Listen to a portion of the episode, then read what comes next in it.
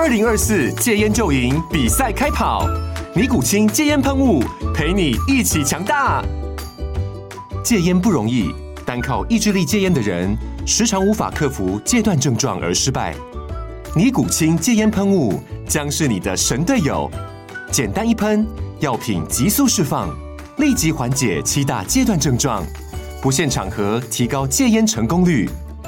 除了尼古清神队友，你还可以寻求专业医疗人员协助，一起迈向戒烟成功之路。尼古清戒烟喷雾，用科学方法戒烟，请咨询全台各大药局及戒烟门诊。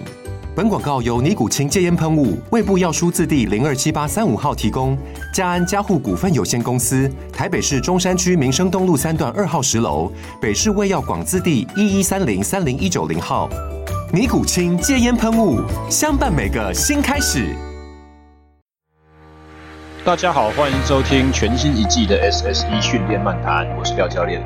在这段期间，我离开了商业健身房的工作，成为了一位自由教练。因此之后，Podcast 的制作与更新频率也会更加的提高。那我们今天要谈的话题呢，大概是在三到四年前吧，台湾的运动圈子所盛行的一个讨论，叫做体育班的存废问题。那么经过了时间的冲淡，这个话题慢慢的也被大家淡忘。今天在节目中呢，请到两位非常优秀的来宾，最主要的一位主角林魏轩教练，他目前在国立体育大学的棒球队担任体能教练，这是他的正职。除此之外呢，他也协助一些国体毕业的选手，在旅美的球员们，他们回台湾的一些体能和技术的调整，以及两度国家队体能教练的身份。以下我们话不多说，赶快来收听精彩的内容。各位听众，大家好，欢迎收听第二季第一集的 SSE 训练漫谈。本集的访谈呢，我请到的来宾是我研究所实习小我一届的学弟，他是国立体育大学棒球队的专长出身，然后同时他呃也一直在棒球队里面协助教练的工作，从早期是体能教练到呃野手教练，你现在还是有在做野手教练的身份吗？当然，因为自己本身是棒球员出身，所以呃，自己在技术层面上也是要一起协助在球队上帮忙。好，我的学弟林卫轩教练，他同时也是前一阵子刚打完世界棒球十二强的国家队的体能教练。卫轩你好，哎，主持人你好。OK，那本集的节目我们想要探讨一个在国内。你只要是有热衷体育的人，多多少少都会听过的一个问题，是我们的台湾的体育班制度。但是，首先我想要请魏轩稍微简介一下你的呃打打球的经历，就是说你是从什么时候、什么机缘底下开始接触棒球的？那从什么又是从什么时候才从有点好像兴趣嗜好到变成说决定说我想要走棒球的这条路？其实自己接触开始接触棒球的这个起一开始的那个初衷，实际是我爸，嗯，就是刚好我的全球学校有球队，我爸希望我能够呃加入棒球。学校是国中吗？国小，国小就有学校。通常在台湾的、嗯、呃棒球选手大概会在国小的。三年级或四年级就开始接触，有的我有听过，甚至更早，可能国小二年级就开始。但是你们国小是就是很注重在比赛的训练上面吗？还是就是学校社团而已？我们学校呢是呃中等，然后中上之间的的名校，嗯、也不能说名校，就是说在那时候的实力水平不会太差，嗯哼哼，有一定的强度在，所以比较属于。呃，专项化也是说，我们大家平常在讲，就是小时候就开始在做专项训练的这种校队。以小朋友来讲的话，那个时候你们一天大概会练多久？嗯，一样是从中午结束之后就开始做训练，因为就是大概我们通常都是以一点半为一个单位嘛，就是从一点半就开始，然后就会到五六点。所以你是从等于说从国小到高中到大学。的这一段学生时期练球时间都差不多一样长，对，都是以呃时间点来讲都是一样的，全部都几乎都是以以一点半为一个单位开始做训练。OK，那你从四年级就开始打球，你的球员生涯中的有没有哪一个时间点是让你忽然开窍，就是说啊，这个可能之后就是会我一生的路了。我不管是怎么样，我可能往后做事情，无论如何都跟打球有关，不管是做选手还是。跟打球会相关，说变成未来的工作，我觉得是比较倾向在高中的时候。高中小时候其实没有这个想法，起初这些兴趣，慢慢打出兴趣之后，自己选择想要继续往下走。就是说，嗯、其实父母双方的知识点不太一样。我爸妈的想法是不同，我爸希望我继续打，嗯，在升国中那个阶段，我妈是希望我国小打完就不要再继续往下打，嗯，所以当初。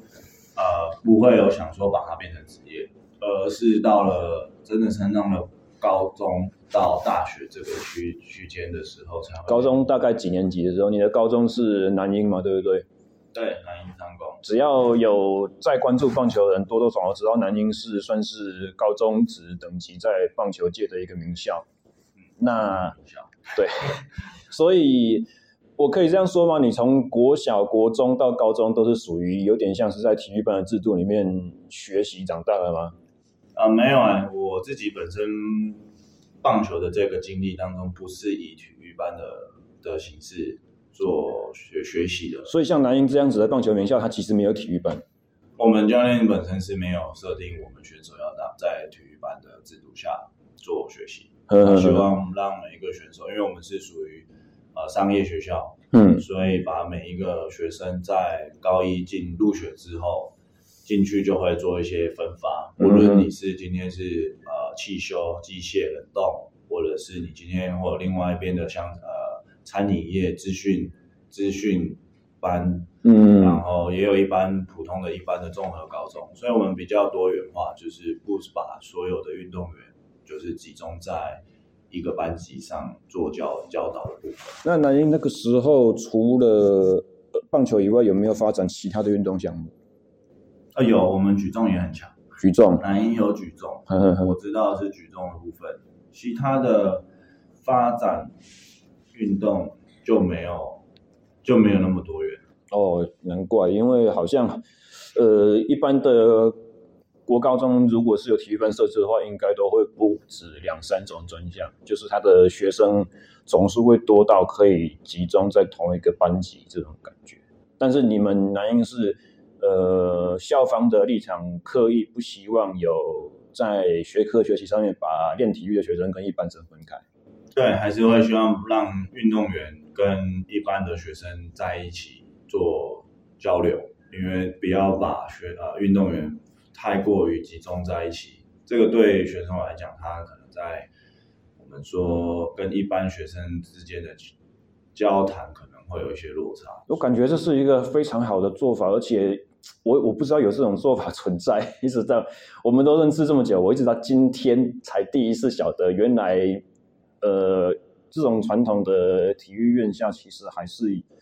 有这样子做法，很早就实行。但是像你们跟一般生一起在上课，但是如果说练球就是必须要从下午很早的时间开始的话，是不是这就意味着有很多课堂说会没有办法上到？就是你的同班同学还在上课的时候，你们却必须要去做训练。对，就像刚刚讲到，就是从以前就是一点半这个时间会开始做训练，就下午的这个时间。嗯，那其实你说上课跟同学间就是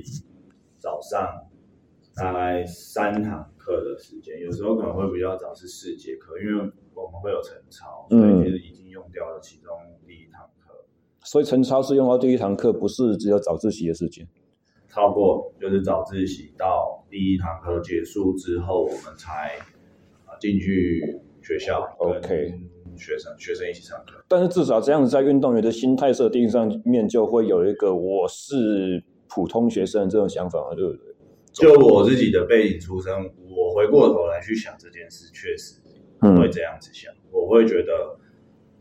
呃，我的身份是学生，在这个时机点，我我必须要做一个切换。我不是说就像体育班的情况下，我不会说哦，我是跟大家都是运动员的情况下，所以其实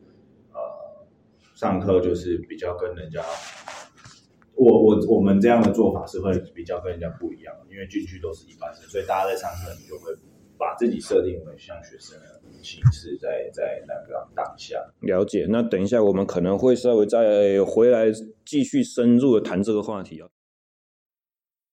梁家华教练是我在第一份工作时候的同事，同样也是运动员出身，但是他的母校在新高中对于非体育班的学生。呃，所做的养成就与林威轩教练有着相当大的不同。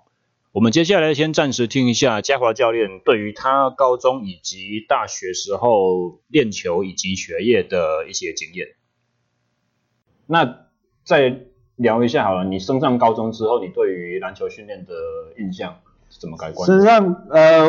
这样讲好了，因为国中，因为我们练球时间真的太少，嗯，所以那时候。其实也不用教练的一些提醒或干嘛嘛，然后我们其实就会提早到球场，然后就开始拖地，然后拖完地的时候就会开始自主的训练，等教练来，嗯，然后这是完全不需要教练去提醒我们要找到或干嘛，因为我觉得就是因为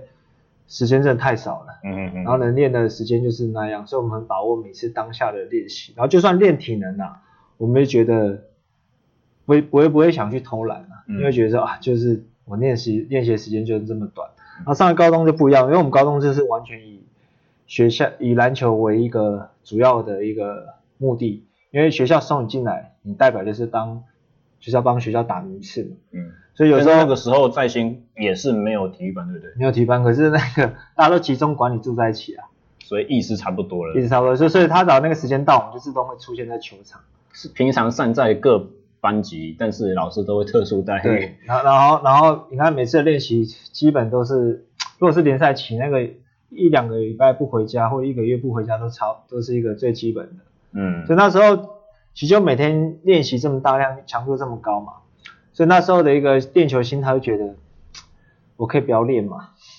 然后我可以能睡多一点嘛，我能偷懒就偷懒。那时候整个心态跟国中比是不完全是不一样的，嗯，就是你会有点麻痹，就是说你也不想早点到球场，对，因为你早点到球场，你你的时间可能会更长。那你出赛机会多吗？那时候其实因为人才济济啊，那时候其实自己本身上场机会并没有这么的多，啊，嗯，其实有时候有几度，当时候高一的时候，记得印象中真的蛮，就是有点就是想要放弃篮球这样，真的太累了，嗯。那呃，因为这样子，所以后来上大学你就不太练球了嘛，对不对？对啊，就是我很逃避练球了，嗯，然后就是觉得篮球的生涯就在高中直接就是高挂球鞋，嗯，那时候我们都会半开玩笑了，我已经在高中已经高挂球球鞋，所以上大学，因为大学也是用保送资格的方式啊，嗯，所以我们有得义务帮学校打两年的球。OK，然后看到很多学长，我看就看很多学长也都是甲组上来，可能练球的状况跟我们差不多嘛。嗯，其实发现那些学长其实也在逃避练球。OK，然后也深受学长的影响，我们就开始疯狂的打工。然后教练也知道我们会就这种这样做，所以他把我们的体育全部当掉。哦，oh. 对，然后体育必修嘛，啊，啊你你要毕业一定要得回来找教练。嗯，对吧？后来我们还是乖乖的回去练球了。实践的成绩算好吗？在甲。甲二算不错了，嗯，对.然后有一年是我毕业之后，学弟在甲二有拿过甲二冠军过，所以又升到甲一，对，他甲一又下来，这样子，甲一实在是太强了，没办法。OK，那我诶，忽然差个题好了，你那个时候不管是高中还是大学同学，他们现在大概都在做什么？应该说说高中吧，因为大学的时候基本上就是你说生生活科技应用系，所以这个应该是路就是很广的。对，那高中的时候呢？高中的我的同学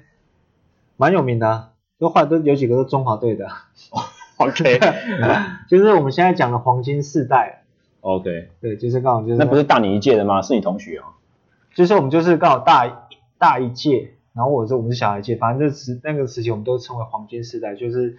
台湾那时候最猛的那一次，就是把大陆打掉。OK，所以除了那一批以外呢，他们大概占百分之几？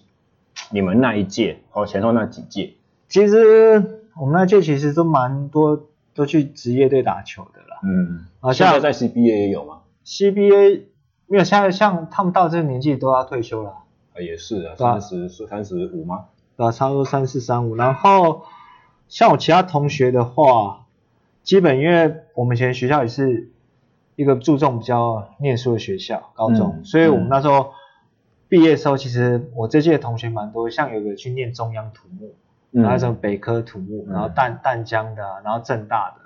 所以他们的领域就是不会只有就是会到体育这边。不过他们这样子也蛮了不起的，以你们以前练的时数这么多，他还可以练成这个样子。对啊，然后那时候其实，诶，还是你们那个时候有的那种，就是就是默契，就是说到了高三，如果不太不再打球的话，教练可以放他们就是跟一般生去拼，也不是一般生，就是他们每个人都是一般生。有有过案例的，就是他觉得他自己打不到球的，嗯、他跟教练说：“那我不打球，然后就是我专心念书这样子。嗯”然后再是我们学校对我们其实也蛮好，就那时候我们高三打完比赛嘛，嗯，然后老师会呃教练他们会集中，就是像国文、英文、数学。嗯的这些老师帮我们来上课，就是密集的帮我们恶补上课这样子。嗯，所以只要你有心要拼的话，也不是对。然后加上加上他们有很多机会，对，加上念的这种普通大学嘛，嗯、又不是那种体院的学校，嗯、其实压力都很大啦，因为就是没有会在保你啦，所以你得拼死拼活的，就是让自己不要被就是三二或二一这样子。哦，我记得你好像讲过，你在实践其实也读的蛮蛮认真、蛮辛苦的。啊，对，那时候就是啊，就。都没在念书啊，所以那时候我觉得我到大学学校就是要照高中那种的方式照，嗯，就是我我结果没有老师帮你补习，就是没有晚自习的，对，像高中的时候我正国英数，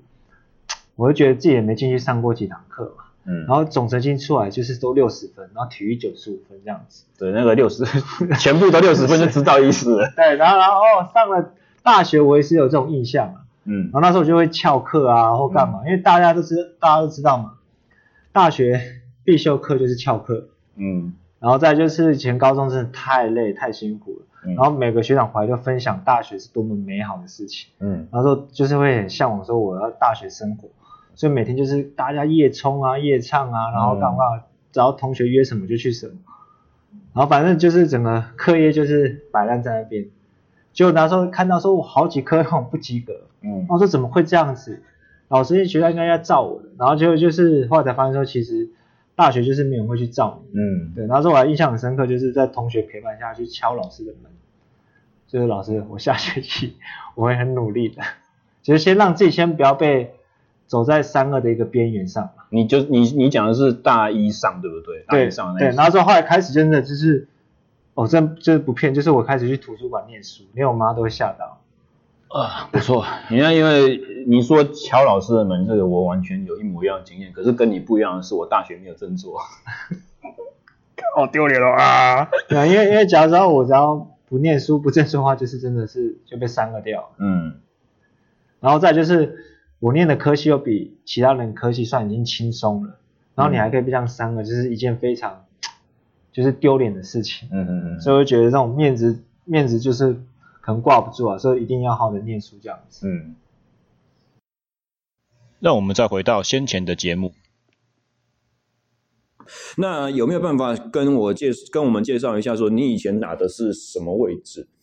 然后，在台湾打棒球，其实小时候都会有都有打，每个位置几乎都打，每个位置都有打过。你说我自己的经历的话，是先呃有从外野，从国小慢慢外野，国中你可能。会当投手，因为你球速有一定的水平，然后上了高中，为了要有争取位置，又守了内野，然后来到了大学这边，又回到外野，嗯哼，只得又从外野，因为受伤又回到内野，所以其实基本上不会被限制在哪一个位置。我自己的经历是，我几乎每个位置都都有守过。我我还以为我之前的印象以为你是有专心在练投手一阵子，然后是因为受伤才转成野手的。在国小不国中国小国中那时候确实是投手，那是因真的也是因为受伤之后才又开始转为野手。所以你那个时候有印象你的伤势是什么样的情况吗？呃，最后有去做检查，是肩部的那个发炎，就是韧带发炎。嗯，所以是韧带发炎不是什么非常严重的，像是有关节层之类的那种东西。有些东西通常都是关节主观，就是那个 Tommy John，就是手肘的部分。没有，我我就我检查过后是不需要做手术，是休息就可以好。可以跟我们的听众简介一下 Tommy John 手术是什么东西吗？Tommy John 的手术就是大家很常见，就是韧带移植嘛，就是把你原本的惯用手的肘肘关节的韧带。内侧的韧带、副韧带，对，内侧副韧带撕裂之后，就必须要透过自己自身的，多数我听到的是呃膝盖，嗯，后方的这个韧带去做自己去做移植的动作，或者是弄弄左左手去补你的右手。假设你的惯用手是右手的话，嗯，那那我有听过用大体老师的，哦，就是都是有办法。嗯嗯嗯，我也有听过，就是用别人的去修复自己的内侧副韧带。嗯，对。所以你说大学的时候从外野回到内野这个位置，对。那就我所知，你是你们球类系棒球队有队史以来第一个大学毕业之后继继续念研究所的嘛，对不对？嗯，应该是说有其他人也有在念，但是念。比较不是直接升到运动相关的，就是也有念继续升学的有，也继续升学是有，但是，但是以直接升相关的这个运动相关的运动科学的这个呃这个项目的，却是目前是没有听到。所以你除了是第一个之外，在你之后还没有人跟进吗？没，目前没有。哇塞，OK，那什么在什么时候的情况之下让你决定说？呃，我球员毕业之后，我要继续去念书。应该还是因为回过刚刚提到的受伤，因为运动员受伤本身就会影响到他的运动生涯或者是表现。你几年级的时候，大几的时候又再次受伤？呃，大学的这段时间一跟三其实都都有受伤，嗯，带伤还是继续练球，继续报比赛，嗯，对，带着伤打，但是到最后想想。假设我因为这样子反复的受伤，那呃往后还是继续往职业打的话，我这样子的伤我没有办法接受。其实当初我是这用这个想法去问我这个问题，所以到了三年级之后，因为受伤势的情况，所以就选择那应该要转换跑道，需要念书，然后去尝试相关一样相与运动相关的。领域，但是是不同的方式去接触运动这件事情。那你那个时候报考教练所有一个很明确的想法，就是说我读了这个所之后，就是一定是做教练嘛？嗯，我本身还是希望我自己是能够继续当教练。嗯，也就是所以教练是所有优先顺序排行榜第一名。对，因为还是透过过去的学习，还是会希望再把它转化成自己的职涯上。是可以应用到的，也就是呃过去学的这些技技技能，还是会把它转换成自己的吃饭的工具。嗯，所以还是把教练放在第一个。如果真的不行，才会去选择做其他的。然后我有很多同学都做其他的，所以不一定啊，其实也不一定说一定是当教练。嗯，像我自己的，我自己的情况就是也是。比较特殊一点，我是念，我是为了想当教练，就是才会去报考相相关的科系系所这样子。而且因为我是属于对于运动非常的有兴趣，但是我开始时间很晚。像我们不同的点在于说，我没有学生时期就开始练，我大概是高三的时候才接触脚踏车，的吧？然后一直很想要往运动圈继续深入，然后我想要做的教练是有点像是在民间业界这种这种。路线，但是我又不希望我在一个以前没有练过、没有这些选手或运动训练的相关经验背景，然后又缺乏学术基础这种情况之下，我觉得在这种没有把自己准备好的状况，你贸然去投入一个产业，然后自以为什么都懂是不太应该的，所以我会选择。念书这条路，但是我们也好像有个共同点，就是说，因为我我其实我在高中的时候成绩很不错，大学练得一塌糊涂很烂。我们我的我大学其实没有毕业，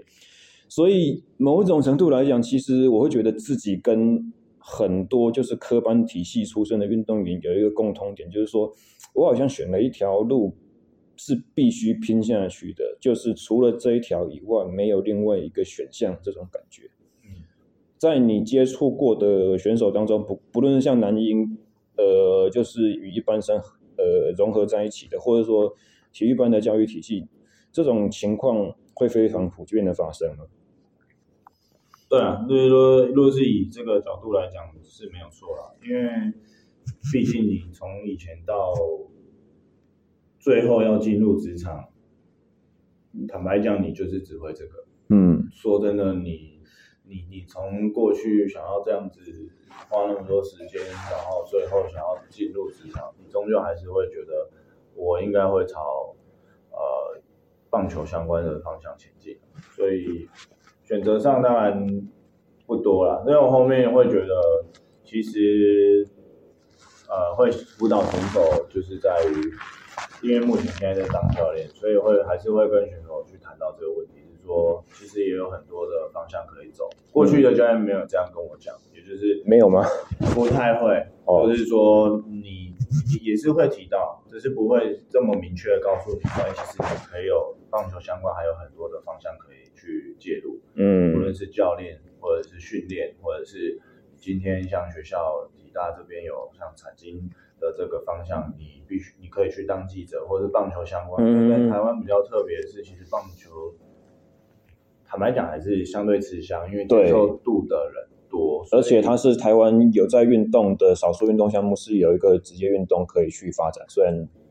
对数不是很多，对，当然周边的东西其实还是很广。就是你不一定是说会是当选手或教练，嗯，而是他旁边的发展都可以可以去试。相对于棒球而言，台湾的超级篮球联盟 SBL 它就是一个属于半职业的赛事性质，它有职业赛事的样貌，但是却没有职业联赛的实质。梁家伟教练在他的访问里面呢，也针对。台湾的篮球生态、学生层级的赛事制度以及球员的未来出路等等面向做了一些讨论。以下请听他的说明。觉得是整体的环境啊。对啊，你你要改的话，连连专任教练的制度都要改。而且是是这样子，因为你看你们在练的那个年代，你们也不是体育班学生，但是所有我们现在所知道的，好像体育班的那种什么缺点。或者说负面的方的的面向，在你们那个时候也没有少过，所以应该是整体社会风气和就是大家看待练体育的人的眼光这件事情所造成，嗯，而不是体育班本身有什么错误，对啊，对啊，虽然我们都是运动场域人员啦，可是我觉得就是很坦白讲一个现实的事情，运动这件事情目前在台湾的社会风气还没有被真的很看重。或者是说玩运动的人很多，但是大家不会把认真练或者去参加比赛当做是一回事，反而是可能会觉得说，哦，这是浪费浪费你的精神，浪费你时间，你练那么想干什么？你是可以当国手。没有，再就是我觉得，就是真的啦，职业职业化的东西，台湾选手看不到。对，台湾的职业圈太小了。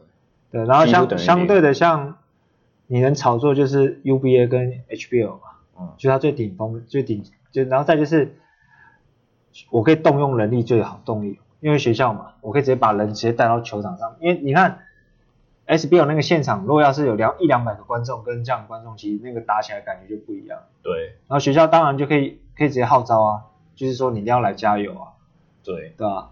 你要来加油看，造成整个被包装的一个形，就是就变得好像我靠，这 HBL 就大家每年抢抢破头进去这甲组的学校。嗯嗯嗯。对吧？然后我就觉得。有这个是还不错的方式啊，嗯，然后再就是我觉得就是赛制要改，嗯，对了，你看他每年呢、啊，有些人会从资格赛起来，嗯，哎，资格赛打个四场，如果他没进来就没有了，练了一年练练这么久，只为那四场就打不进去，他拜拜，他明年还在从资资格赛再再开始，嗯嗯嗯，然后其实我就觉得这种赛制有没有重新去考量，嗯，对吧？我们在讲的是前不久那个就是。哈佛的那个美式足球跑锋在做一些国内的体育班制度的探讨这件事情，但是呃怎么说呢？就是各个运动单项应该都有类似的事情，就是你你你就是一个中学锦标，或者是一个可能全中运，嗯，有一些呃，或者是每两年一次的全国运动会，这是属于比较大的比赛。那大家都为了这些很重要的比赛，然后因为他们有相对的呃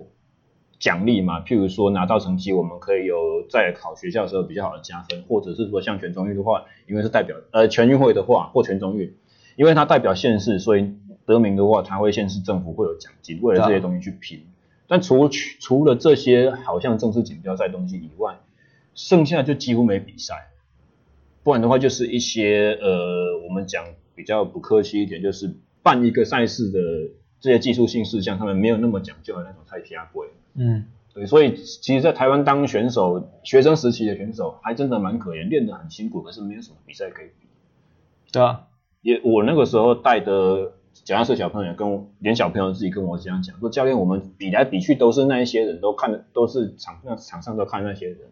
啊，是真的要出去比一个其他国家的，比如说中国的中字眼的脚踏车比赛好，才会发现说，哦，原原来我置身于一场七八十个人的公路赛里面，所有人我都不认识，不知道谁会出什么招，所以我的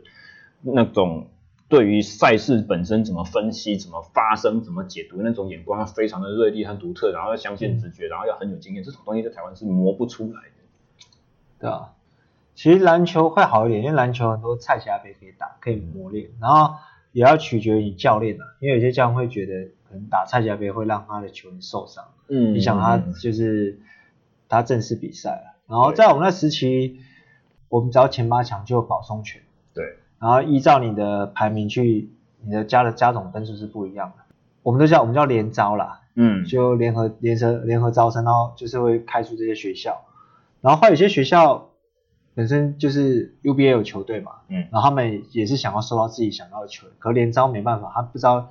他能收到什么球员，所以纷纷很多学校的时候开始变成独立招生，嗯，想要收到他想要的一个球员，那相对的，其实这个诱因也会变变少，就比如说以前我们可以说我们可以打到前八，就可以有自己想要念的学校会去拼，嗯，可现在很多学校纷纷为了要变成想要收到自己的球员，就变成独立招生，而且独招的时候。不同学校都会刻意选择同一天考试，对不对？对啊，有时候要是像现在基本都变成像，国中也是，就是你基本上就是要选择一间学校了。对啊，你你考这一间考不上，你也没有其他机会了。啊，所以现在你就我觉得啊，打到前八也不是一个最主大的，就是升学变成一个主大的一个诱因了。以前我们讲说啊，反正我只要打到前八，我就连招我可能搞不好借由篮球可以跳到一些公立学校去念书。对，这个也真的很重要。其实，在任何的竞赛都是一样，你的竞赛人口基底要够。嗯，就是竞赛人竞赛那个底普遍都要很强的。你没有这么强的话，没有没有任何人会 push 那些真正顶尖的去更加的精进。嗯，有有机会的话，就是要去出国比赛，要去达到就是跳脱我们自己这个小市场，才有可能发生。对啊。让我们再回到先前的节目。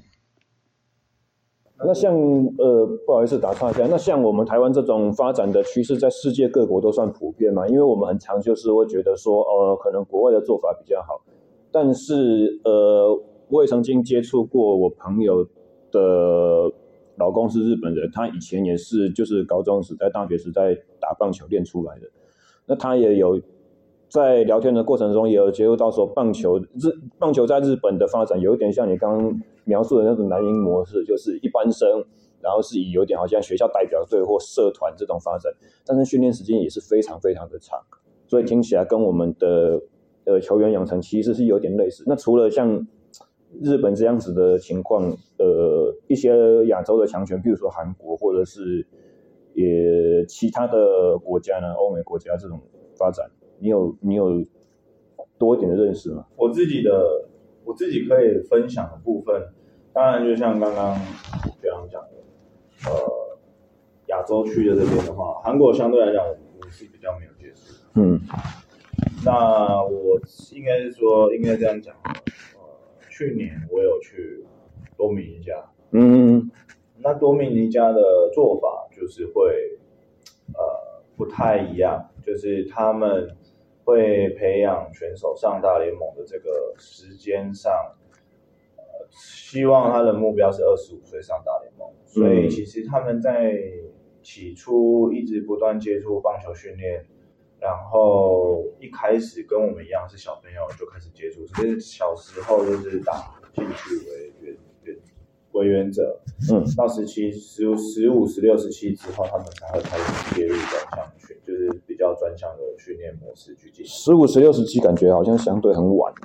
如果要跟台湾比的话，对，所以我觉得就是这个是文化上的差异，跟刚刚提到的就是呃打球的风格不太一样。嗯，我们亚洲确实是相对来讲更早，也就是希望在国小就开始介入专项，其实在那个环境下，呃，他们的做法是让小朋友打出兴趣，第一是第一步，然后后面因为找到你的天分。我们说他在某个些能力上非常有天分的情况下，再把你签，就是我们说签约，然后把你签到某个球队旗下，就是大联盟会有一些球队，就三十农场的，因农场的概念，嗯，签了这些年轻的选手之后呢，然后才慢慢栽培。所以，所以你所说的农场就是刚才所说的十三四岁这个时候吗？还是还没有？没有，就是。从十我我我在那个环境看到是十五、十六、十七的这个阶段的选手会被发现，嗯，嗯，前面的这些时间点就是让你打兴趣的，所以十五、十六、十七换算过来，应该还是在念高中的年纪。那他们的农场训练会是什么样的情况？因为如果他是用农场形态的话，可想而知，应该从桃园的农场队伍会从四边八方的学校会找学生来。观念比较不一样，是说，呃，我们是以学校校队为一个单位，对，台湾是以学校校队，但他们那边是以球团为单位，也就是说，我今天好比说我是，我因为我去的是道奇，然后以道奇为例，嗯、我是道奇的大联盟的的公司，我到多米尼加开设了一个像棒球学院的这个做法，嗯嗯嗯，那他们会在呃之前去寻找这些选手。然后把你签下来到道奇的学校，嗯、就是我们说棒球学院，把你签进来之后，在那个环境去做栽培。嗯嗯嗯。所以他们从，呃，我觉得跟亚洲区不太一样，是说，从你被道奇签下来之后，你就开始做正规训练。但我们不是，我们是从你国小加入校队的时候开始。所以，可想我的刚才的问题的意思就是说，可想而知，如果是像这样子一个球团的正规训练的话，他的训练时间上来讲，就需要配合他所签的这些选手，应该是吧？对，因为毕竟他们还是正在在学的学生。没有，他们就在那边上课，在在球团里面上课。对，球团在下午的时候会安排课程，但是但是那些课程其实跟我们高中的概念是完全不太一样。我们高中可能还是会学。比如说历史啊、国文、数学这类英文的，嗯、在那个环境下，他会教你英文。嗯，就是他们的策略是，你进来之后，你早上是做训练，嗯，下午之后他就是英文课，因为他的目的是为了让你，呃，在这个我们说道奇的这个棒球学院学校两三年之后，可以去上小联盟。跟这些美美国英语系的这个环境可以有所沟通，虽然我也比较有概念。所以棒球学院它就是一个有非常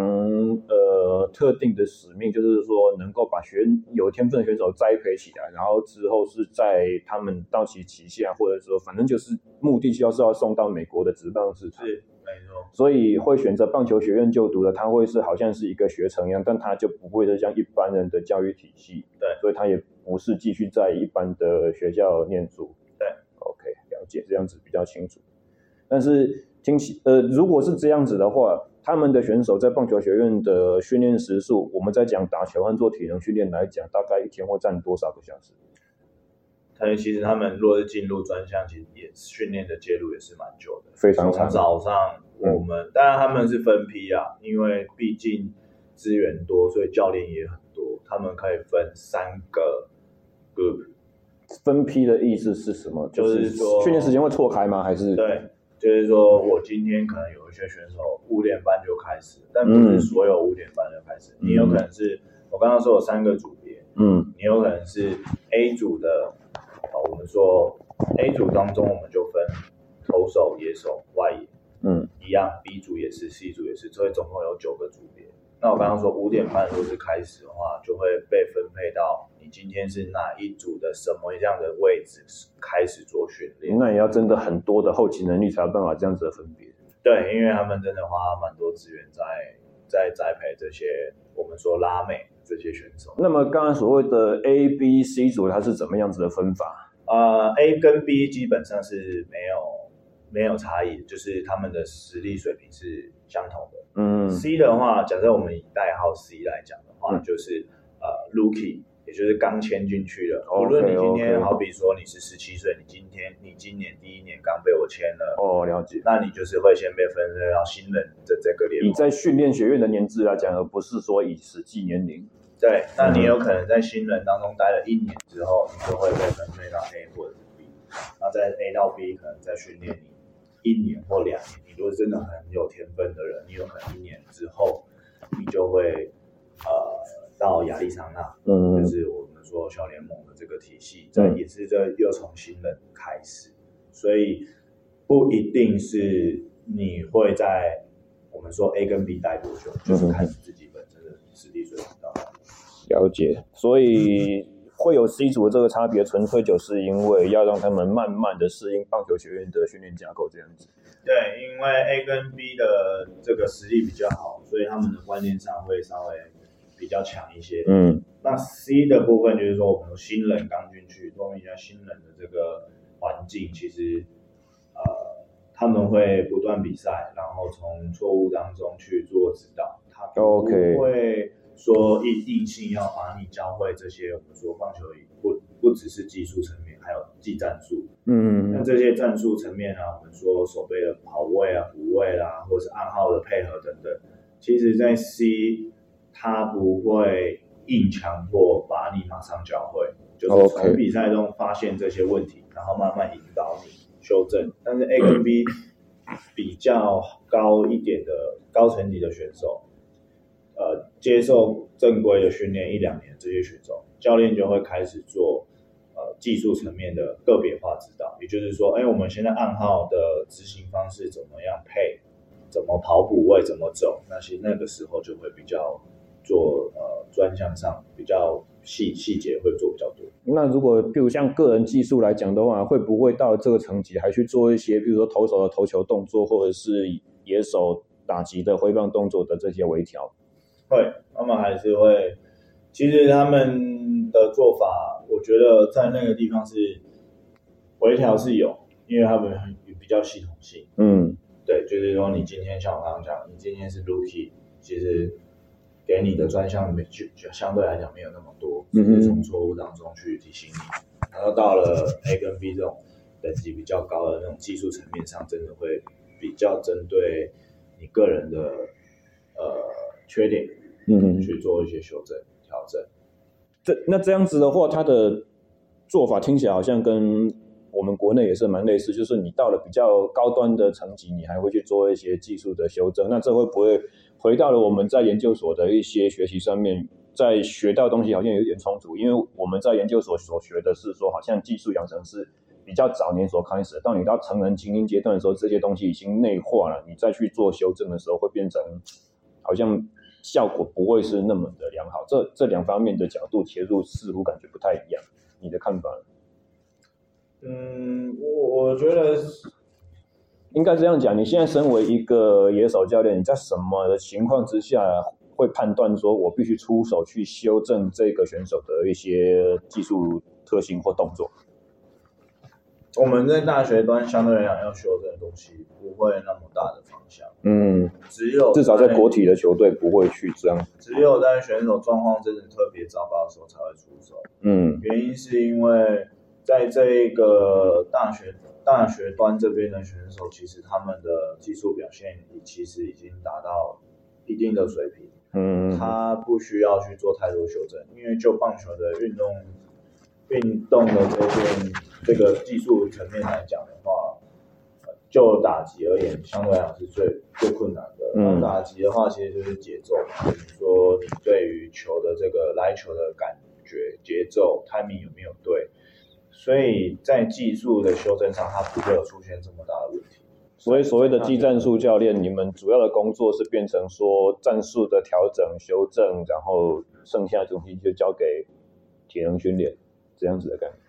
在大学的话，我们是是会这样子做为主了，因为技术其实它的养成这十年下来，从他国小接触技术到现在，坦白讲，你要再去做修正、大修正是非常困难的事情。那像刚刚讲到说，如果状况非常不好的时候，才会出手去做调整。在这个时候，会是以什么样子的原则为主？你会是想要把它修正到过往他最佳时期的技术水平吗？还是你会选择说，以他现在的身体能力比较适合另外一个方式？对，不会去修正他的，呃，不会去他过于修正他的动作，不会改变他的风格。对，因为它本身就是过去是怎么样子进行打呃打击的方式，以打击来讲的话，它过去怎么样子去挥击，我们会一定是有某一些动作动作机制上，呃出现了一些小小的变化，嗯，那我们还是会针对这个动作去做一些微调，但是不会去把整体的我们说它的整体的动作去做改变，它一定是有某一些节奏上。多了一，好比说多了一下或多了一拍，嗯，导致他在跟球原本是在这时机点就要就要做攻击，那他动作又多了一个小小的他自己没有注意到的小小的动作，去影响到他误误判了。他原本想要在这边攻击，可是到最后他因为这个小动作反而让他的挥击变慢了，所以他节奏就跑掉了。嗯，还是会去修正他。说不修正是说没有改很大的。嗯嗯嗯嗯嗯，技术动作，那它还是有修正，我们还是必须要去修正。就像口语的提醒指指导，或者说像我们在体式体能训练上面，体适能界上讲的动作的 cueing 应该是这样子。对对对对。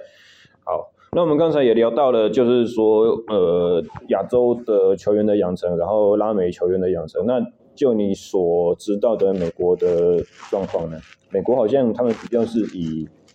呃，社团形式，然后也是呃有天分的话，慢慢会被在社团级别的一些比赛中被球探相中，然后慢慢这样发展起来。美国也有类似棒球学院这种东西吗？我我自己接收到了美国的讯息，呃，我觉得美国，我觉得拉美是应该是这样谈的，就是其实美国应该说 MLB 其实多数都是以拉美选手为。本身美国的、嗯、美国本土选手不多吗？相对不多。哦，是这样。对，所以其实拉美的，因为拉美所谓也不只是多米尼加，嗯和委内瑞拉这些，其实都是属于同一个区块。对。那呃，美国我知道的做法，呃，他们也有像是补习班的这种概念。嗯。就是说，你今天假设是一个野手为为例的话，会去寻找一个。呃，打击教室去修正你的这些打击的动作。嗯哼，对他们的做法，因为若是要在美国念书，我们都知道，你为了要争取奖学金，你必须要成绩也也相对来讲也要很好，对，技术层面也要很好。嗯、所以，呃，像刚刚有提到，确实他们也也是希望选手多接触一开始，那后面开始接入专项之后，会去找。就是你，你决定要去执行这个运动的时候，你就会去找这个说补习班，就是打击教。所以感觉上，美国是一个民间自主、私人化比较成熟的商业模式在进行。我自己知道，他就不太仰赖于一个像亚洲国家或者是拉美国家这种比较正规教育体系的东西。形式是不同。了解。对。那呃，像我现在，嗯、呃。也有接触一些，就是虽然经验不多啊，但是我在就是产业界大概陆陆续续也曾经接触到一些就是中高端层级的球员训练。那像他们这种，呃，怎么讲，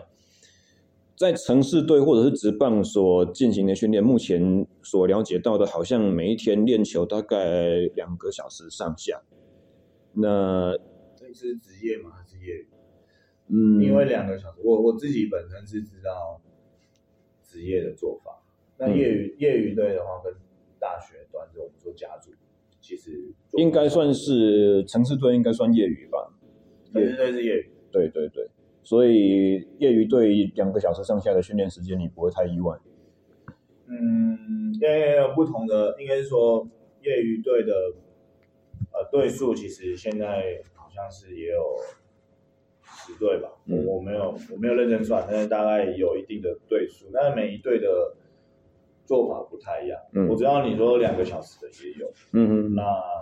也也也有练一半天的也有，嗯，半天，对，就半天的，就像我刚刚讲的，就是可能早上说九点开始，一直到中午一两点，这些这种半天的性质，或者一点半一直到。所以如果是椅子棒的话，常态大概训练的时间多少？季中的话，应该是说比赛比赛中的话是下午。嗯，大概呃两点到三点这之间，看你是主客队还是主主队去做一些调整，会提早到，或者是大概两点或三点这之间会进球场，然后一直准备比赛到比完赛结束时间。所以职业的做法是不太一样。那如果说职业的呃，们说季外就是在训练期之前的训练的话，嗯、他们的做法是。呃我我知道是我有去富邦嘛，那富邦的话，从早上会分两批，一一批的话也是一早七点就开始做训练，然后下午就会去去移动去比赛，所以其实都是一整天。如果是以职业算起来，总时间来讲都是一整天的，包含比赛，因为职业选手不太一样，所以是算是一天。嗯。对，那如果说像刚刚提到的业余的话，那因为我们不是属于那种季赛型的，嗯，是属于训练的话，那大概就是以半天，或者是像刚刚讲的两个小时。对，我刚刚所讲的训练，大概就是把比赛的时间排除在外了。对，比赛时间如果排除的话，光对光以练球来说的话，对，OK。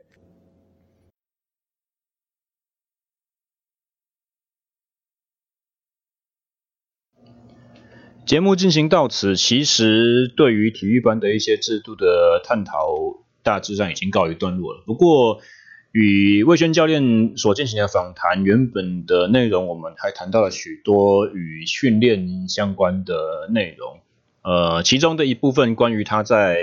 各个国家的一些游学见闻，或者说实习，或者是说交换。的这些心得，以及他怎么看待于在球队任职这么多年一个教练角色的蜕变，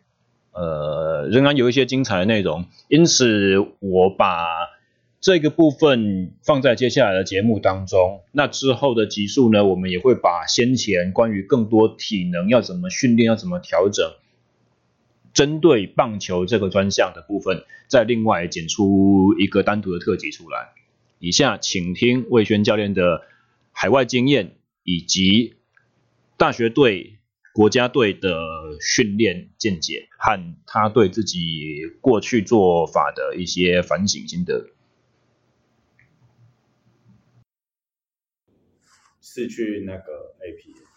嗯，我在想，我想要讲的就是这个东西啊，你的你在。呃，开始念书，或者是开始在养成自己当教练这个过程上，你所去过的一些实习单位，或者说交流训练的单位，大概有哪几个？刚刚你讲到的 AAP 嘛？啊，AAP 就是目前的 Exos。嗯，那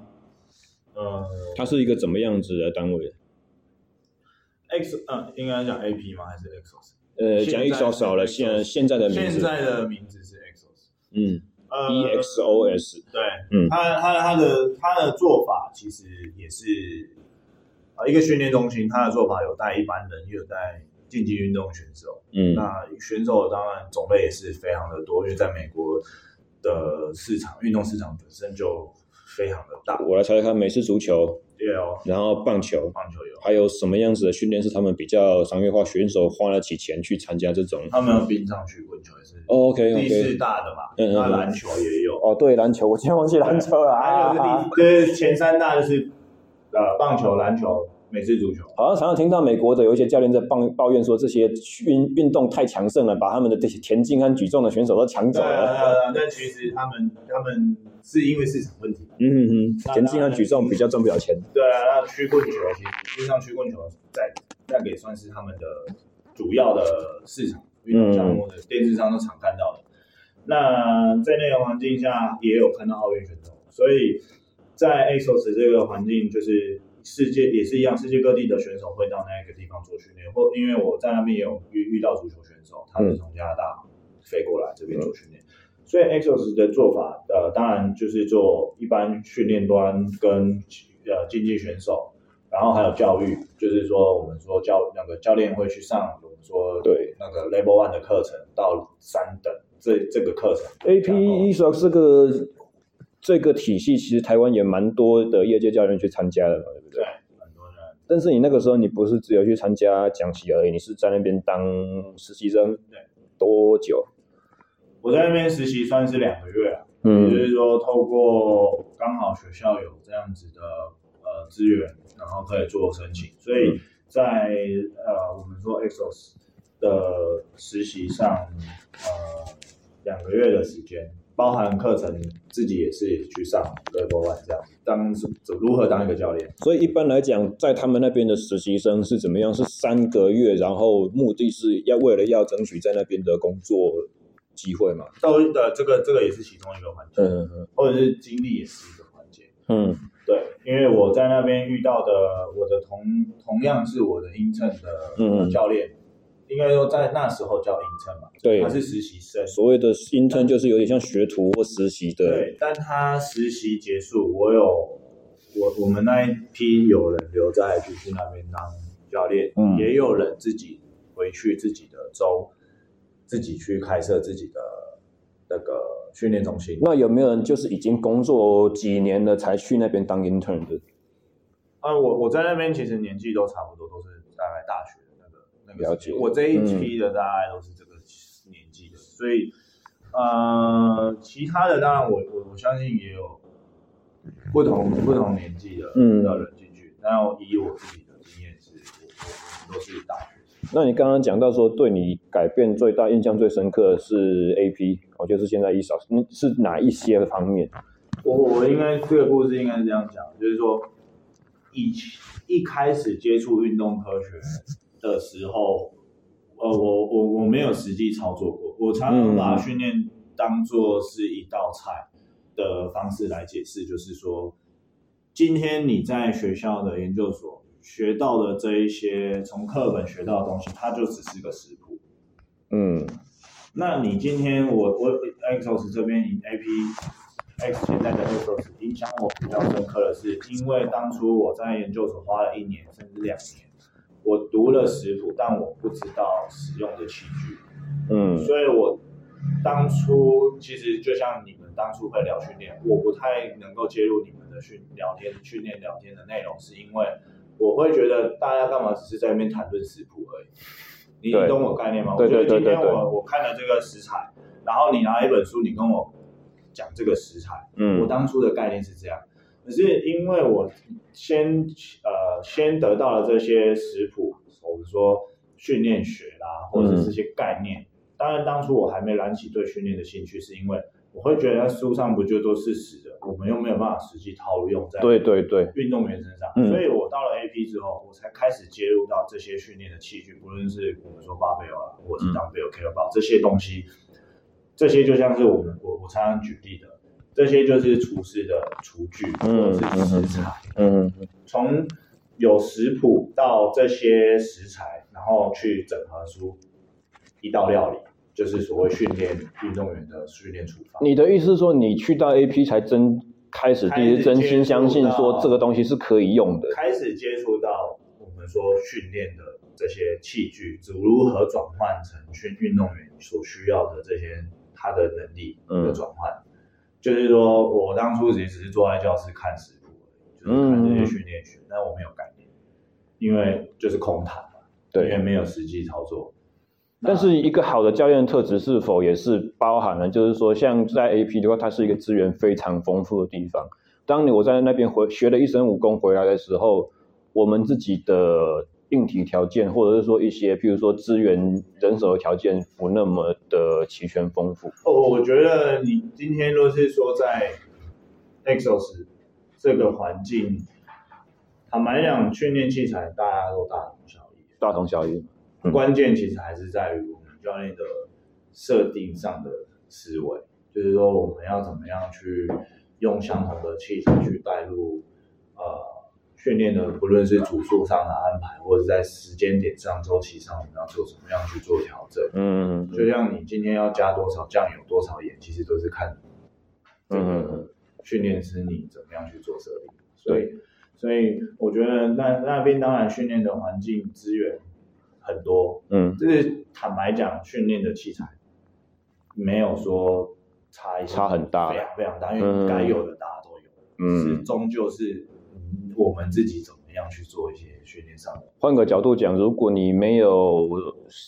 食谱的概念，或你没有怎么运用这些工具的概念，把你丢到一个很齐全的环境，也不见得有好的出发点。当然，所以我觉得啦，就是 AP 为什么说影响我这么大？嗯，Exos 为什么影响我这么大？就是假设我今天没有先练那些食谱的话。我若是今天只单纯去去去拿这些器具，但坦白讲，对我来说，哦，你去了回来收获就不会这么多。那那只是一个拷贝啊，呃，就是说，哦，我今天去那个训练环境，那教练带了这个训练的动作，所以我回来我也带那个训练动作回来给我的选手，嗯，那个叫拷贝，对对对，代表说，哎，这个教练设定这个动作的目的跟原因是什么？你有懂到那些东西，你必须先这样才有串联性，而不是说，哦，我今天只是把，好比说。一个这个训练动作带回来，然后几组几照着做，然后训练动作为什么这样子设定？我我不懂的情况下，我也只是把这个动作带回来。哪一天选手改变了，你还用他旧的东西再继续给他用？所以为什么 Exos 影响我这么大的关键点在这边？非常感谢。那那就我们最后一个问题啊，就是你这样子一路走来，有没有哪一些决定，不管是在比赛上也好，或者训练上也好，或者是生涯选择上也好，你有没有哪一些决定是成？你现在回头过来，你又想说，嗯，我真希望当初是可以改变一下做法，改变做法，或者是可以做得更好的。我觉得任何时段都在做一。哦，是啊，应该是因为没有完美啊，因为应该是说，哇，我们的个性这么不一样。如果是我，我就说我不想改任何东西。我一开始有想过这个问题，是不是现在做就是最好？确实是我对都对自己很有信心，确实我会说，我觉得不需要改变，或者说你会不会后悔做什么？我会，我也我对自己很有信心，说我不后悔做任何事情。嗯嗯嗯。可是我现在会说，不断的在做这些修正，是因为。你今天，我我因为经历不同，所以我才会讲这句话，是因为你今天已经很努力的让你所做的训练，不要说呃你是最 top 的，应该是说你的训练是很合理这个运动项目，对，是 OK 的，合于自己的标准要求，嗯，你也可以解释为什么你这么做，嗯嗯，跟你的设计的原因。但是当你因为因为刚因为最前面有提到你有带过国家队，你还是会发现有一些选手不会满意你的训练。嗯，那这个这个方向，第一是你要批判这个选手不懂啊？还是说你要怎么样做的让选手更能够接受你的做法？因为你的做法已经已经是修正到最符合棒球训练的。的的做法，但是还是会有选手会觉得，嗯，这样子做不好，嗯，对，接触其他体系的带法，嗯，对，我不批判，我不批判这件事情，嗯，但是我刚刚说有需不需要修正？坦白讲，每天都在做修正，嗯，因为你只你去修正的，让更更多的的的选手可以去接受这样子的做法。那你坦白讲，你已经可以去说服，嗯，多数的选手已经是过了，已经已经很棒了，嗯，因为不可能百分之一百，嗯，但是我们我我我终究不能说哦，因为我这样就停住，嗯，因为还有更多的教练，你说现在在网络上，无论是呃很多的呃资讯都可以共享或者是分享，嗯、那其实还是有不断的训练，一直不断在更新。就像我们在读研究所一样，有一句话叫做“站在巨人的肩膀上”。嗯，今天我们做了一个研究，就是要继续用再做下一个研究去推推翻这个研究。嗯、所以为什么我会说不断的在做改变，就是因为今天我们这个训练可能再过一段时间，它就嗯。我百分之百同意你的这个看法，可能就因为资讯太发达。因为体大棒球队这个队，我也是担任过一个学期的体能教练。现在回去看我当初，就是我我结束之后，马上就是变成你接手了。我现在回去看我当初的做法，也会觉得，那是怎么那么笨？怎么会放这些东西进来呢？譬如说，像你刚刚所说的，练完技术之后才去跑慢跑这些事情。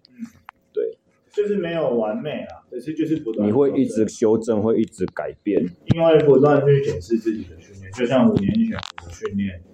跟现在五年之后的这些训练完全完完全全不一样。我只是把好的留下来，不好的就一直不断剔除，不断的剔除，去寻求一个更好。而且我记得当年我在练棒球队的时候，我我有一个很深刻的想法，刚刚接了一两个礼拜，甚至是还没上手的时候，我就在想说。这些都是全台湾算最好的选手，但是在这些选手毕业之后，有几个可以去打职棒，或者是说不要想到那么远，就是说光我们在带的这一个学期这一届，他的春季联赛或者说大专锦标，有几个是会上场的，报到名，然后报到名之后真的上场，那大家付出了最多的努力，打完这场比赛之后，我们有多少的胜算是真的是可以拿到全国总冠军？然后又有多少的时候是我们做了最好的努力，但是对手就是比我们强，或者是说机运就是不是那么的完美，也以至于成果差强人意。那在这一些上场选手里面，有没有很多是大师的？有没有这一次是他最后一个机会？我常常在想这些事情，然后最后面就是会得到一个自己的结论，就是像你讲的一样，就是选手时间实在太宝贵了。对，这个动作还是。不管是选手或者是一般客户，在我们业界对教练都是一样。也就是说，潜在选手和教练的交换是不等价的，因为教练不会因为一次的比赛打不完，他就往后没有机会。其实应该是相对少，选手可以失去的真的比我们来讲太多了。对啊，而且这个这个这个圈子，说真的，说真的是。人很竞争，嗯，不能这样说，因为不同的环境，或者是不断看到这么多优秀的，或者是呃不同的文化的的的的人在，好比说多米加这个环境打球的人，坦白讲，每一个国家或者是每一个人为了。打球这件事情所所付出的心力是非常可怕的，所以从这个观点回去切入，就会觉得说，哎，你以前有没有做过什么事情会让你觉得需要改变？哎，还真的是战战兢兢哦，会对改变不完。对，我这个问题就是我收到你那个那个 rundown 的时候，我我我有看一下，我有在想，如果是我会讲没有不需要改变，但是回过头来想，呃，确实要做的事情还是非常。嗯，那今天已经做到，我说五六年了的训练，只是科技的进步真的是很快。嗯，今天我们以前可能就是动作的操作，只是现在是更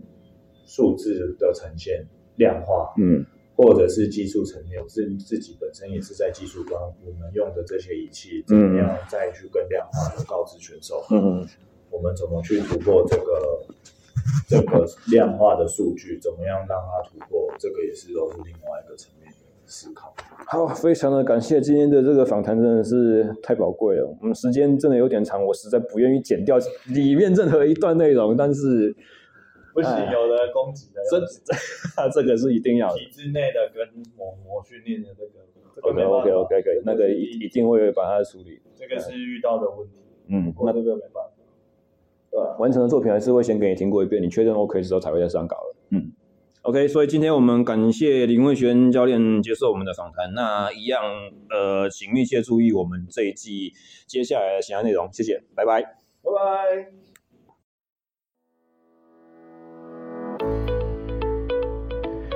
今天的节目又是相当的长了哈，所以如果你一路听到这边都没有间断的话，实在是非常感谢您的支持。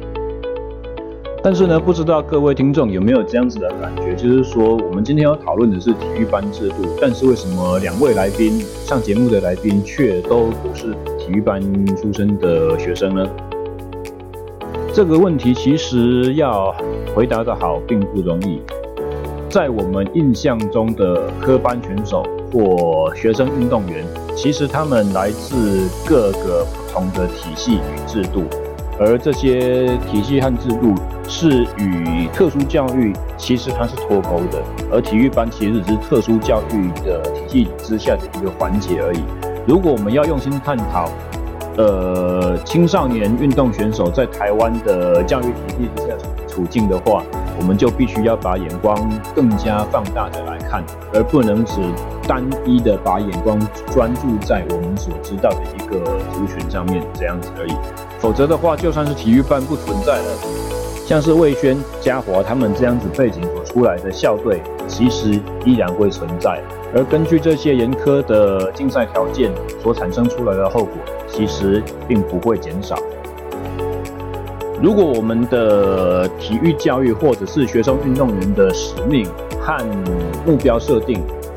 是比较单纯的，是以成果导向，譬如说专任教练的考核制度是用一个非常功利的思维，你带的队伍要有成绩，你才能够得到续聘，或者是才能够得到资源的话，那么显然这个问题就不再是单纯学校或者教练的问题，而是我们的整体社会风气。造就了这样子的制度或这样子的成果设定，而要改变现状呢，唯有从社会风气的改善开始。那么要改变社会整体的风气，当然就是从我们现在正在做的这些事情，也就是从你我自身对于这些运动员、教练们、学校单位有更多的了解和支持开始。人类的本能是会畏惧自己不了解的事物。当我们不了解的一个东西出现在我们面前，最通常产生的一个本能反应就是我们会去攻击它。因此，当我们不了解这些学生运动员的处境，我们不知道学校或教练在怎么在怎么应对这个体制，怎么去做一些他们认为对选手们最好的事情之前。其实我们就容易去批评这个制度，或者是这个学校，或者是这些教练他们所做的一切。但是平均而论，如果缺乏了这些背景，不管是特殊教育的体育班系统，或者是像南英高中或在新中学这样子的以社团为名义，但是是以呃获取竞赛成就最高荣誉的这种系统，如果没有了这些机会，其实优秀的选手也因此失去了舞台。而没有办法聚集在一起，这样子的损失，也是台湾的竞技运动圈子所不愿意见到的结果。学生运动员所遭遇的问题非常复杂而难解，而作为教练，我们所能够提出的贡献，就是以最佳最有效率的训练方式，减少运动员们的疲劳，减少他们在学科学习上，呃所需要时间的占用。并且能够在除了聚焦于你的竞赛成就之外呢，也要能够体认到，其实我们是在做教育和人格的养成，而这些学生将来不会只有运动圈的这一条路想要去选择，而不会把孩子的眼睛遮蔽，或者是只准他们看在你想要的那个目标之上。那么，我想，我个人觉得这可能会是对学生运动员。呃，作为一个教练所能够做出的最好的抉择。本节目的访谈内容由林卫轩教练以及梁家华教练提供授权。如果你后续希望收听到更多像类似本集相关的精彩内容，欢迎按赞、追踪、留言和订阅。在网络上搜寻 SSE Interaction，可以找到我们的脸书以及 IG，还有我们的官网。官方网站的网址是 ssetrainingtalk.com，拼法是 s s e t r a i n i n g 点 com。以上，感谢收听，我们下回再见。